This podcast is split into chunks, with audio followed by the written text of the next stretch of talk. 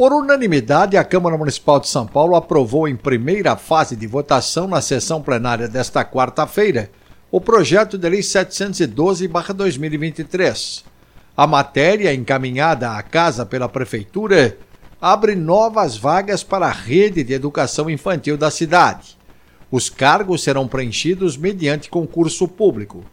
O governo propõe a criação de 1.035 oportunidades para professor de educação infantil nos centros de educação infantil e centros municipais de educação infantil.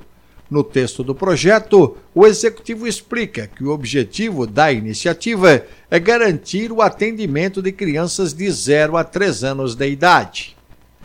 Os detalhes estão no texto do jornalista Marco Calejo no portal da Câmara sãopaulo.sp.leg.br